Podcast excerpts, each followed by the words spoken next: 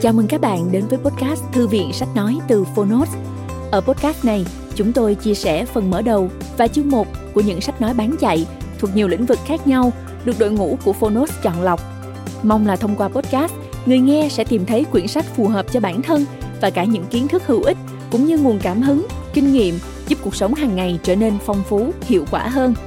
Podcast Thư viện Sách Nói được phát sóng đều đặn vào thứ ba, thứ năm và thứ bảy hàng tuần. Mời các bạn cùng đón nghe. Và nếu yêu thích nội dung này, hãy tải ứng dụng âm thanh số và sách nói có bản quyền Phonos để nghe trọn vẹn cuốn sách. Ngoài ra, Phonos còn sở hữu hàng ngàn nội dung số hấp dẫn khác như tóm tắt sách, ebook, thiền, truyện ngủ, nhạc chủ đề vân vân. Hẹn gặp lại các bạn tại ứng dụng sách nói có bản quyền Phonos nhé. Còn bây giờ, hãy cùng lắng nghe cuốn sách của ngày hôm nay.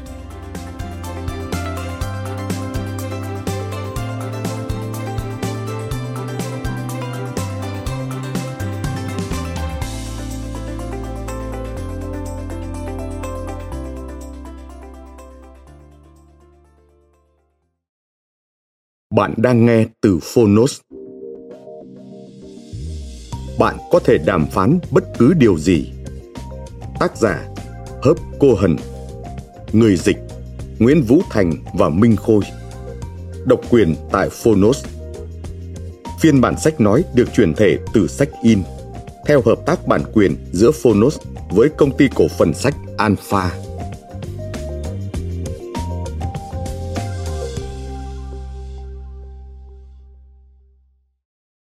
Bạn gặp trục trặc với người bạn đời, ông chủ, nhân viên phục vụ khách sạn, thợ sửa xe, bạn bè hay con cái. Vậy thì bạn cần cuốn sách này ngay hôm nay. Tại sao chúng tôi chọn dịch cuốn sách này?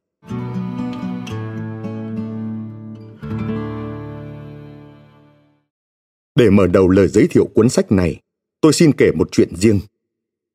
Tôi vốn không khéo ăn nói, Năm năm trước, khi nhìn thấy cuốn sách Kỹ năng nói chuyện với mọi người ở mọi nơi, mọi lúc của Larry King, người dẫn chương trình kỳ cựu nhất trong lịch sử truyền hình Mỹ, tôi tò mò mua ngay. Trong sách, Larry King nhắc đến hớp cô hần và cuốn Bạn có thể đàm phán bất cứ điều gì của ông với rất nhiều tình cảm và sự kính trọng. Đó là lý do tôi mua cuốn sách. Sau 5 năm, tôi hầu như đã quên những gì Larry King viết và cũng không biết cuốn sách của ông đang nằm ở đâu trong nhà. Nhưng cuốn sách của Hớp Cô Hần luôn nằm trên giá sách cạnh giường và nó là một trong vài cuốn sách có ảnh hưởng lớn đến cuộc đời tôi. Hớp Cô Hần là một nhà đàm phán chuyên nghiệp trong hơn 40 năm cố vấn cho Tổng thống Mỹ Jimmy Carter, Ronald Reagan về chống khủng bố và là cố vấn cho các thương gia, tập đoàn và cơ quan chính phủ hàng đầu Hoa Kỳ như Bộ Ngoại giao, FBI, CIA, Bộ Tư pháp, Nhà Trắng. Ông từng tham gia hoạch định chính sách của Hoa Kỳ trong cuộc khủng hoảng con tin Iran từ năm 1979 đến năm 1981. Vụ cướp máy bay TVA 847 năm 1985. Cuộc khủng hoảng vùng vịnh năm 1990 vụ bắt con tin tại sứ quán Nhật Bản ở Peru năm 1996. Trong các cuộc đàm phán hòa bình cho Trung Đông tại trại David, cũng như trong các cuộc đàm phán giải trừ vũ khí chiến lược START với Liên Xô. Ngoài ra, ông còn tham gia giảng dạy tại các trường đại học hàng đầu Hoa Kỳ như Đại học Harvard, Đại học Michigan, Viện Brookings, Viện FBI. Trong cuốn sách này, Hớp Cô Hần bắt đầu bằng việc chỉ ra rằng hầu như tất cả mọi thứ đều có thể được đàm phán. Tiếp đến phân tích những yếu tố căn bản trong đàm phán và các kiểu đàm phán chủ yếu. Sau đó kết thúc bằng việc trình bày kỹ thuật cho các tình huống cụ thể. Cuốn sách không chỉ cung cấp một cái nhìn tổng quan và các nguyên tắc cơ bản về đàm phán, mà còn đưa ra các ví dụ minh họa chi tiết. Trong gia đình, khi trẻ con khóc, đòi quà. Trong cuộc sống hàng ngày, khi vợ bạn im lặng. Trong công việc khi xin tăng lương. Trong kinh doanh khi khai thuế lợi tức khi mua đất.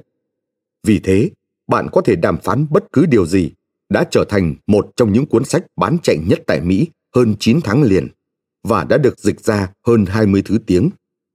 Ý định dịch cuốn sách đã manh nha khi tôi biết về các thất bại liên tục của doanh nghiệp Việt Nam trong giao dịch quốc tế, nhưng vốn tin rằng đọc sách bản gốc luôn tốt hơn bản dịch và cũng tin rằng đa số doanh nhân Việt hiện nay đều thông thạo tiếng Anh. Tôi đã xếp ý định này lại.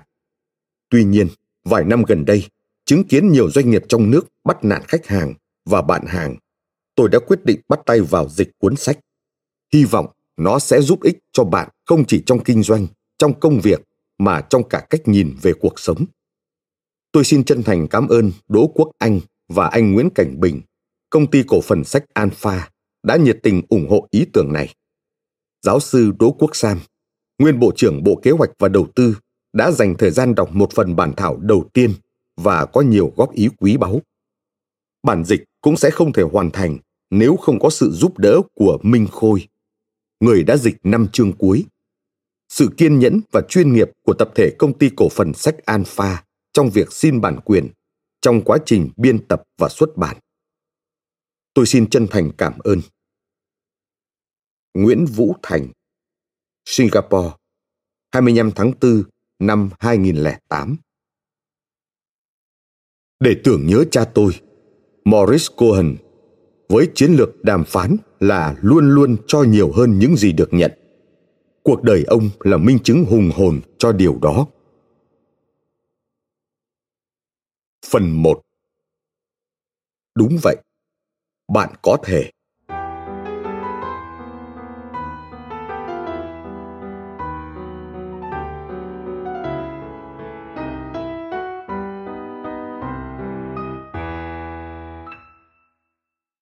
Chương 1 Đàm phán là gì?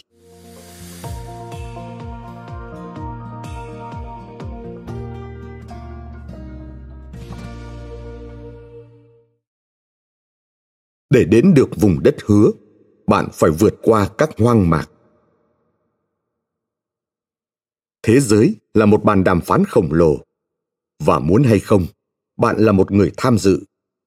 Bạn, với tư cách một cá nhân sẽ có lúc mâu thuẫn với người khác.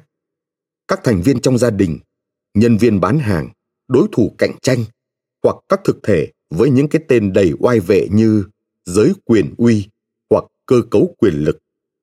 Cách bạn xử lý những mâu thuẫn này có thể quyết định không chỉ sự thành đạt của bạn, mà cả việc bạn có thể có được một cuộc sống đầy đủ, thú vị và thoải mái hay không đàm phán là một lĩnh vực kiến thức và sự nỗ lực chú trọng vào việc làm hài lòng những người mà bạn muốn nhận từ họ.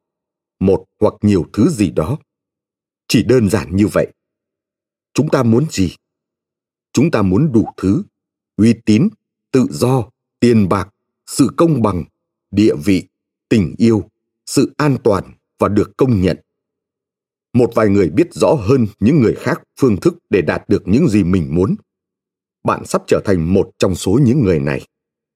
Theo truyền thống, phần thưởng sẽ đến với những ai có tài năng, tận tụy và được đào tạo tốt nhất. Nhưng trong cuộc sống, những người giỏi giang và siêng năng chưa chắc đã giành được chiến thắng. Những người thắng cuộc có vẻ không chỉ giỏi mà còn có khả năng đàm phán để đạt được những gì mình muốn. Vậy, đàm phán là gì? Đó là việc sử dụng thông tin và quyền lực để tác động đến các hành vi trong một mớ các xung đột. Nếu phân tích định nghĩa chung này, bạn sẽ nhận ra rằng trong thực tế, bạn đã luôn luôn đàm phán trong cả công việc và cuộc sống riêng của mình. Ngoài công việc, bạn sử dụng thông tin và quyền lực để tác động đến hành vi của ai? Bạn đàm phán với vợ hoặc chồng.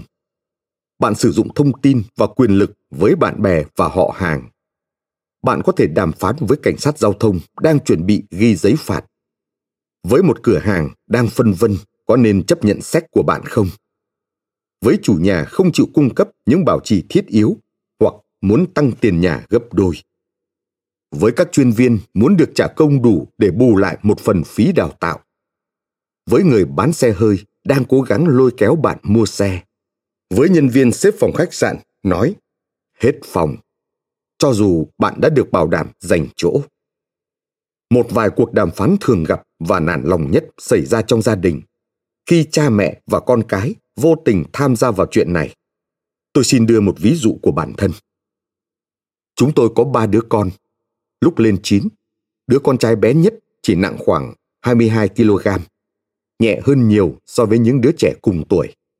Nó khiến cả gia đình tôi bối rối. Tôi nói vậy vì vợ tôi và tôi thích ăn uống. Hai đứa lớn cũng rất phàm ăn. Còn đứa thứ ba này, mọi người sẽ hỏi. Nó từ đâu đến vậy? Hay con của ai thế? Con trai chúng tôi trở nên gầy gò như vậy bằng cách tiến hành một chiến lược tránh mọi chỗ có thể bị cho ăn. Đối với nó, bữa ăn, bếp, bữa tối và thức ăn là những từ tục tĩu. Vài năm trước, tôi trở về nhà vào một buổi tối thứ sáu, sau một tuần đi lại và giảng dạy vất vả. Trên đường về, tôi cân nhắc về một đàm phán nhỏ với vợ vào buổi tối. Về đến nhà, tôi thất vọng khi nhìn thấy cô ấy đang nằm cuộn tròn trên trường kỳ, mút ngón tay cái. Tôi cảm thấy có chuyện rắc rối. Em đã có một ngày bão tố. Cô ấy than phiền.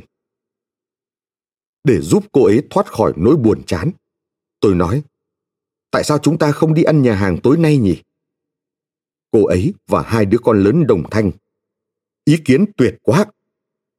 Đứa út phản đối. Còn không đi nhà hàng nào cả.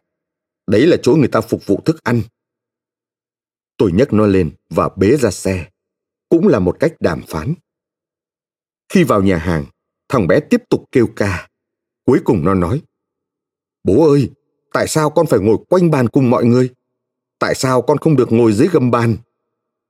Tôi quay sang nói với vợ, ai mà biết được phải không? Chúng ta sẽ có bốn người ngồi quanh bàn và một dưới gầm bàn. Có khi còn tiết kiệm được tiền cơ đấy. Cô ấy phản đối, nhưng tôi thuyết phục cô ấy rằng đó cũng là một ý hay. Bữa ăn bắt đầu và không có chuyện gì xảy ra trong 10 phút đầu tiên. Trước khi món thứ hai được dọn ra, tôi cảm thấy một bàn tay ẩm ướt sờ lên chân. Vài giây sau, vợ tôi nhảy lên như thể bị chọc vào mông. Tức giận, tôi thò tay xuống bàn, tóm vai thủ phạm và đặt phịch nó xuống ghế bên cạnh. Tôi cầu nhào. Ngồi yên đó, không được nói gì với bố mẹ và các anh chị. Thằng bé trả lời. Vâng, nhưng con có thể đứng lên ghế được không? Được thôi. Tôi chấp nhận. Nhưng để mọi người yên. 20 giây sau, không hề báo trước, nó khum tay vòng quanh miệng và gào lên. Đây là nhà hàng bẩn thỉu. Mặc dù bất ngờ, tôi vẫn đủ nhanh trí để túm cổ thằng bé, đẩy xuống gầm bàn rồi kêu tính tiền. Trên đường về, vợ tôi nói, Hớp à, em nghĩ chúng ta đã học được vài điều không bao giờ đưa thằng quỷ sứ này đến một nhà hàng nào nữa. Và thực tế là chúng tôi không đưa nó đến một nhà hàng nào nữa. Điều mà đứa con trai 9 tuổi đã làm trong sự kiện đáng xấu hổ đó là sử dụng thông tin và quyền lực để tác động đến hành vi của chúng tôi. Cũng giống như nhiều đứa trẻ ngày nay, nó là một nhà đàm phán, ít nhất là với cha mẹ. Bạn liên tục phải đàm phán trong công việc, mặc dù bạn có thể không nhận ra điều đó nhân viên sử dụng thông tin và quyền lực để tác động đến hành vi của cấp trên ví dụ bạn có một ý tưởng hay đề nghị muốn được chấp nhận bạn cần phải đóng gói ý tưởng theo cách nào đó phù hợp với nhu cầu hiện tại của cấp trên và ưu tiên hiện tại của cơ quan. Rất nhiều người có trình độ chuyên môn, nhưng thiếu khả năng đàm phán để thuyết phục người khác đồng tình với ý tưởng của mình. Cuối cùng, họ nản lòng. Thời đại ngày nay, một người cấp trên sáng suốt luôn đàm phán để đạt được sự tận tụy của nhân viên. Cấp trên là ai? Họ là người có quyền hành để lãnh đạo nhân viên tự nguyện thực hiện công việc chúng ta đều biết rằng cách tốt nhất khiến cấp trên để biến cấp trên thành kẻ bị lên dây là làm theo chính xác những gì họ nói khi được giao việc bạn ghi lại và hỏi có phải đây là điều sếp muốn sau đó bạn làm theo đúng từng chữ. Hai tuần sau, cấp trên của bạn chạy đến và thốt lên. Chuyện gì vậy? Bạn trả lời. Tôi không biết. Tôi đã làm theo chính xác những gì ngài nói. Chúng ta gọi việc này là sự phục tùng ác ý. Và rất nhiều người đang thực hiện nó với một nghệ thuật tinh tế. Do đó, nếu chẳng may bạn đang là cấp trên, bạn không bao giờ muốn nhân viên làm theo chính xác những gì mình giao bạn muốn thỉnh thoảng họ làm những gì mình không yêu cầu thường là những điều bạn không thể chỉ cho họ vì có rất nhiều vấn đề không thể dự đoán trước. Không chỉ đàm phán với cấp trên hay thuộc cấp, bạn còn phải đàm phán với đồng nghiệp. Để hoàn tất công việc, bạn cần sự hợp tác, sự giúp đỡ của nhiều người ngang hàng với mình. Những người này có chức năng hoặc kiến thức khác nhau, ở các vùng khác nhau.